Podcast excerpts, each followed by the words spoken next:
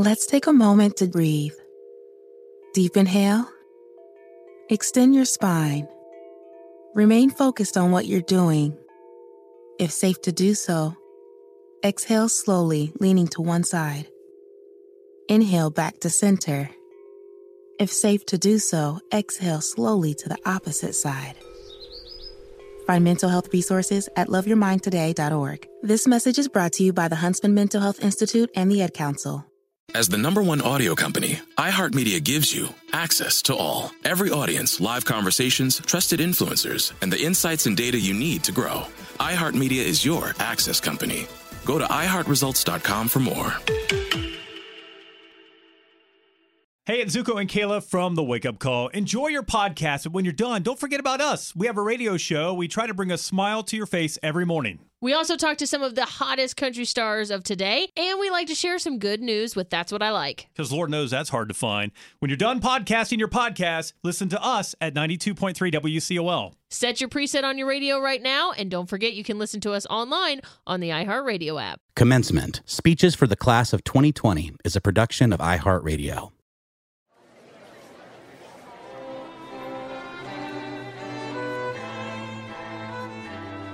Class of 2020. Parents, faculty, rising graduates, welcome to commencement. You made it. This year is a little different. A difficult time to graduate because the traditional graduation day has been put on hold. So we're bringing it to you wherever you are because this is still your day, your moment. And now, put your hands together. It's time to be inspired. This year's commencement speaker, the one and only, Mellody Hobson.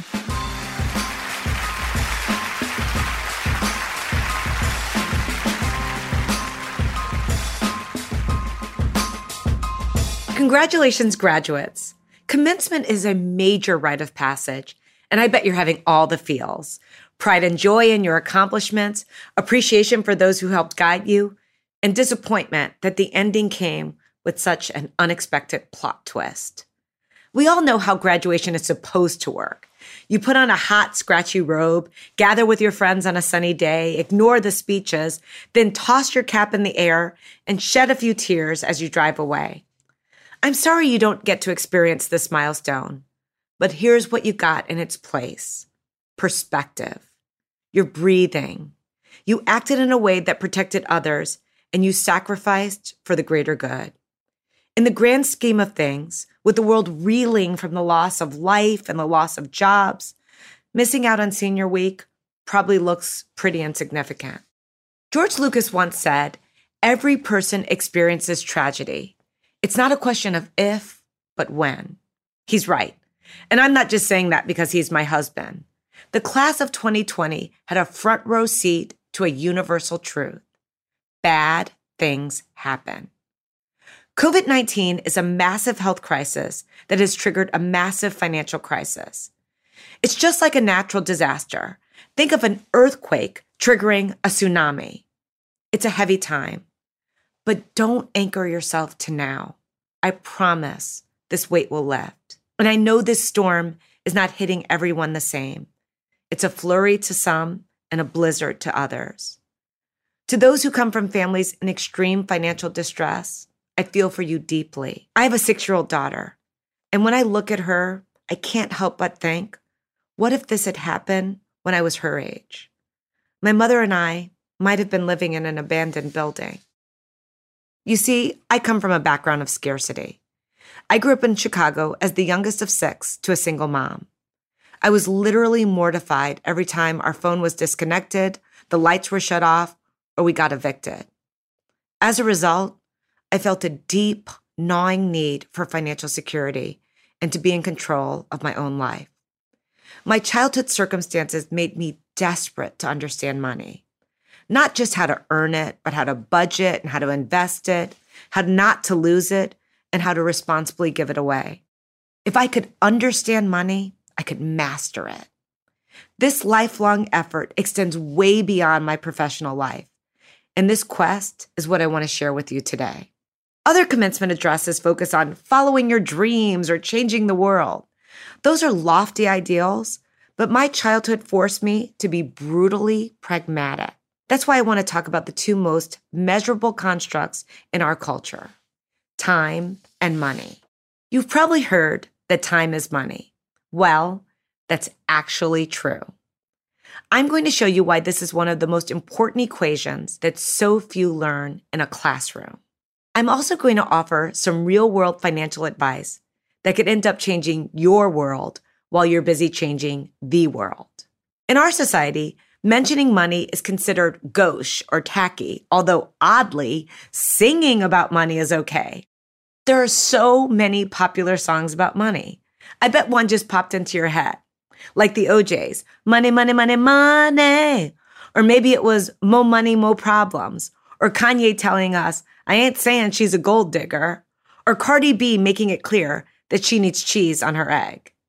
If we can sing about money, why can't we talk about it? Consider all the late night conversations you had with roommates about crushes, hobbies, sports, music, life. How often did a serious conversation about investing come up? Probably not that often. But if we're being honest, money is a big part of why you attended college in the first place. It wasn't just to get a good education. There's wealth in that piece of paper with the fancy font. Not to mention, there's a direct correlation between a diploma and income. That's why so many of you went into debt. And let me assure you, of all the debt you can amass, college debt is the best because it usually pays for itself. So, where does this discomfort about this subject come from? I believe it starts with a lack of knowledge. Few of us learn about finances at home. When it comes to conversations with their kids, parents say they would rather discuss sex and drugs than money. High schools still offer woodshop classes, but no standard courses in financial literacy. This makes no sense. How many people whittle in their spare time? These days, Schools lecture on everything from responsible drinking to the finer points of recycling. Now, these are important lessons, but so are finances. Money matters are unavoidable. There are two constants in life family and money. Good luck trying to avoid either. I also think people avoid talking about money because cash has this reputation for being cold and hard. But in reality, money stirs deep emotions joy, shame, excitement, greed, anger. Did you know that financial disputes are the leading cause of divorce? Humorist Lewis Grizzard once said, instead of getting married, he was just going to find a woman he didn't like and give her a house. Let's accept that our feelings about money will not always be rational. To that point, money has become a polarizing issue in our culture. I've experienced both poverty and plenty. I've seen the glorification and vilification of money up close, and I categorically reject both extremes. We should not stigmatize those who are struggling, nor condemn those who are successful. It's so distressing that a democratic society anchored in capitalism would castigate individuals simply on the basis of their bank account. If too rich or too poor is unacceptable, what is just right? In my view, it's not what you have or don't have, it's what you do. The OG billionaire Andrew Carnegie built over 2,500 public libraries. The Rockefeller family helped fund the discovery of penicillin. More recently, Bill and Melinda Gates are leading the charge to wipe out malaria as well as polio. And I want to be clear generosity is not just found in the wildly rich. I love the story about Osceola McCarty, who was born in Mississippi in 1908. Forced to drop out of school in the sixth grade, she took in laundry and ironing to support herself and her extended family. About 70 years later, Miss McCarty retired and stunned a local university by donating $150,000 to fund scholarships. Her generosity became contagious. Donors added to the fund, pushing it to half a million dollars. Ms. McCarty's actions even inspired CNN founder Ted Turner to give away a billion dollars. I admire her charity. I'm also equally amazed by the self restraint that allowed her to save so much over all of those decades. She not only understood that time is money, she recognized that discipline and patience are key to saving and investing. Which brings me to the five pieces of advice I'd like to share. Grab your parents because some of this applies to them. First, lucky you, you're 22. Time is on your side. Your youth provides the opportunity to build wealth. This is simple math. If you don't want to take my word for it, take Albert Einstein's, who said, Compound interest is the eighth wonder of the world. He who understands it earns it. He who doesn't pays it. One of the tried and true ways to compound money is by investing in the stock market. That's not a feeling, it's a historical fact. Since opening in 1896, there is no 25-year period when the S&P 500 has lost money, not one. Over decades, time has equaled money. For example, if someone from my 1991 graduating class had committed to putting just $1 a day, $30 a month into the stock market, that investment would be worth just shy of $40,000 today. $30 a month is the equivalent of a soul cycle class or a couple of Uber rides. One Jimmy Choo shoe pays for the whole year. If you can get used to living on less, you can someday have more. Whatever you start with, the seed will grow. Now, I went to college when grunge was big and living small was easier. Trust me, Kurt Cobain and Eddie Vedder were not trying to keep up with the Kardashians. No one wore nice clothes. Oversized shirts and ripped jeans were everywhere. There was solidarity in our schlumpiness. We were lucky that we didn't have today's pressure to look camera ready all the time. These days, social media promotes the idea that everyone leads the glamorous life. That's a nod to Sheila E., who, by the way, played drums sometimes with Prince. It's also a song that concludes, Love is forever while money only pays the rent. Which reminds me, you're going to need a place to live. Number two, this advice is for anyone who landed back home. Maybe your job fell through. Maybe it's safer for you there. Maybe you're helping an elderly family member. We're all improvising these days, but set a date, perhaps a year from now, or choose a specific age and pledge to yourself right now that after that date, you will not ask your parents for money. Wait, I think I can actually hear your parents applauding right now. Now, going home wasn't an option for me. My graduation gift from my mom was two outfits from Ann Taylor to replace the grunge and from that point on, I was on my own. Every decision was mine to make. Scary? Sure. Liberating? That too. I had a sense of independence, which turned into a sense of accomplishment that many of my peers didn't have. So set a firm date to become responsible for everything. Everything except maybe your health insurance. Write it down and start to make a plan. Do this for your parents and for yourself. I promise it will give you a new appreciation for the sacrifices others have made for you. It will also teach you to value money in a very different way. Three, this is a story about a very special couch. After working at Ariel for a few years, I'd saved enough money to buy my first apartment. It was an 850 square foot, one bedroom in a great location. I put down everything I had in order to get approved for a mortgage. That left no money for furniture. Still, I had my eye on a couch, a really nice couch. I started to save up. I talked about this couch so much that my friends started rooting for me to hit my goal. Couch in 96 became a running joke. It wasn't easy. I'd be so close to having the money, and then a friend would ask me to donate to a worthy cause. I'd pony up and secretly think to myself, but my couch. It never dawned on me to just buy furniture on credit. In my mind, I had to pay cash. Eventually, I saved enough. I bought my cherished couch. And since I lived near my office, I'd go visit my sofa at lunchtime. True story. I'd lay on it or stand across the room and just look at it. It was the only thing in the living room. I valued that couch because it helped me to understand the direct relationship between spending money and earning it. Some call credit cards weapons of mass destruction because you can spend money you don't have. Doing the math taught me to avoid credit card debt. Minimums should never be the baseline. They should be the worst case scenario. Otherwise, the interest can be really expensive. My recommendation to you is to only have one credit card and always know the balance as well as the interest rate. If you've already collected several cards, try playing a game of rock, plastic, scissors.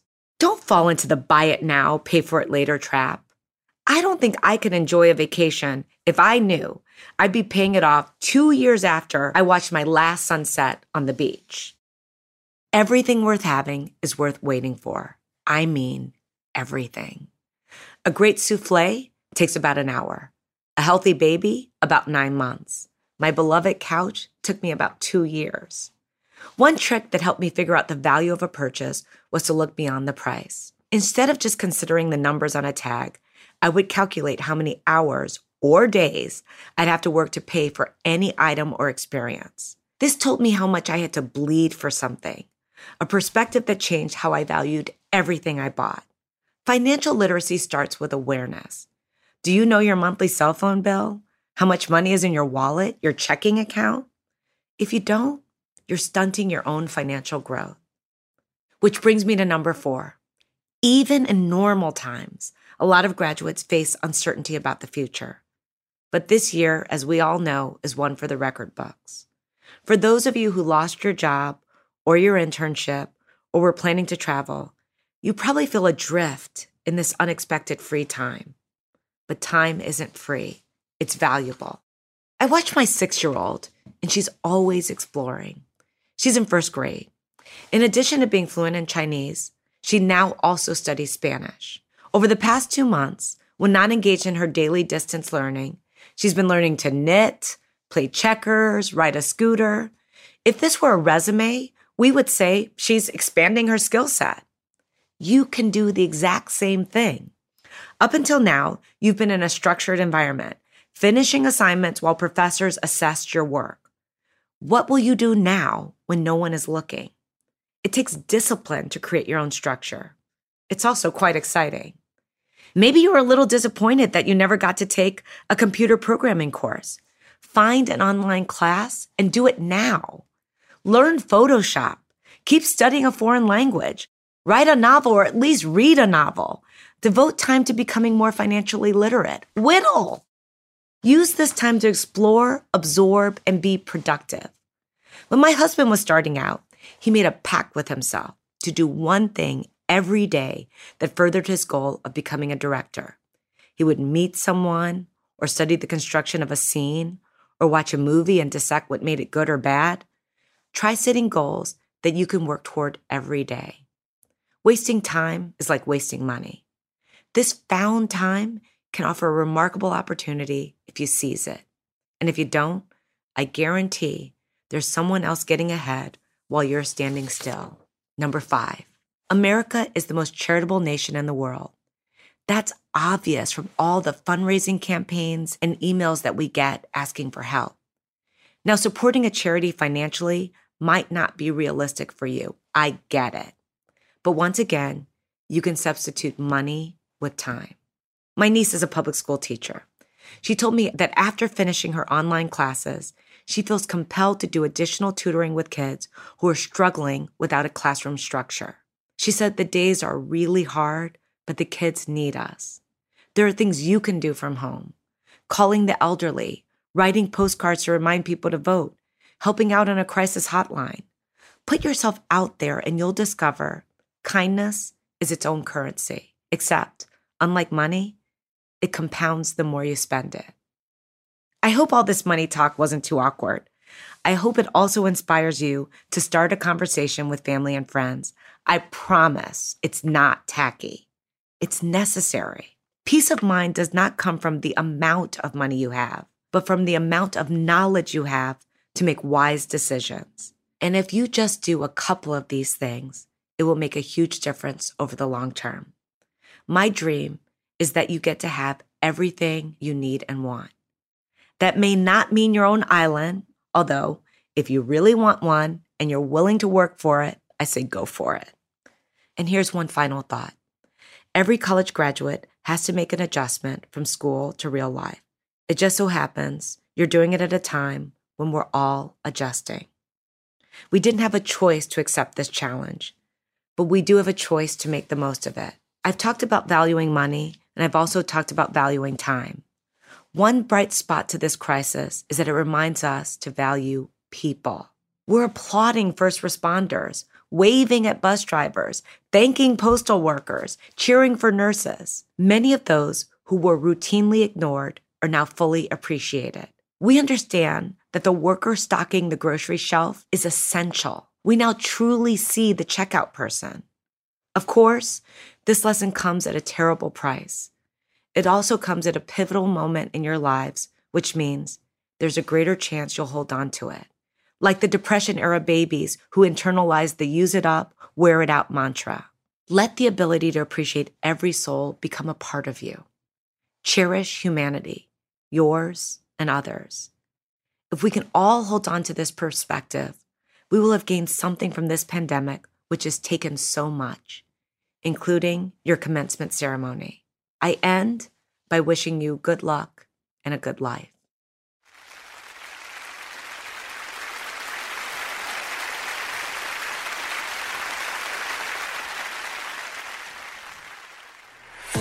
You can find a collection of incredible commencement addresses from all your favorite speakers at the Commencement Podcast on iHeartRadio or wherever you listen to podcasts.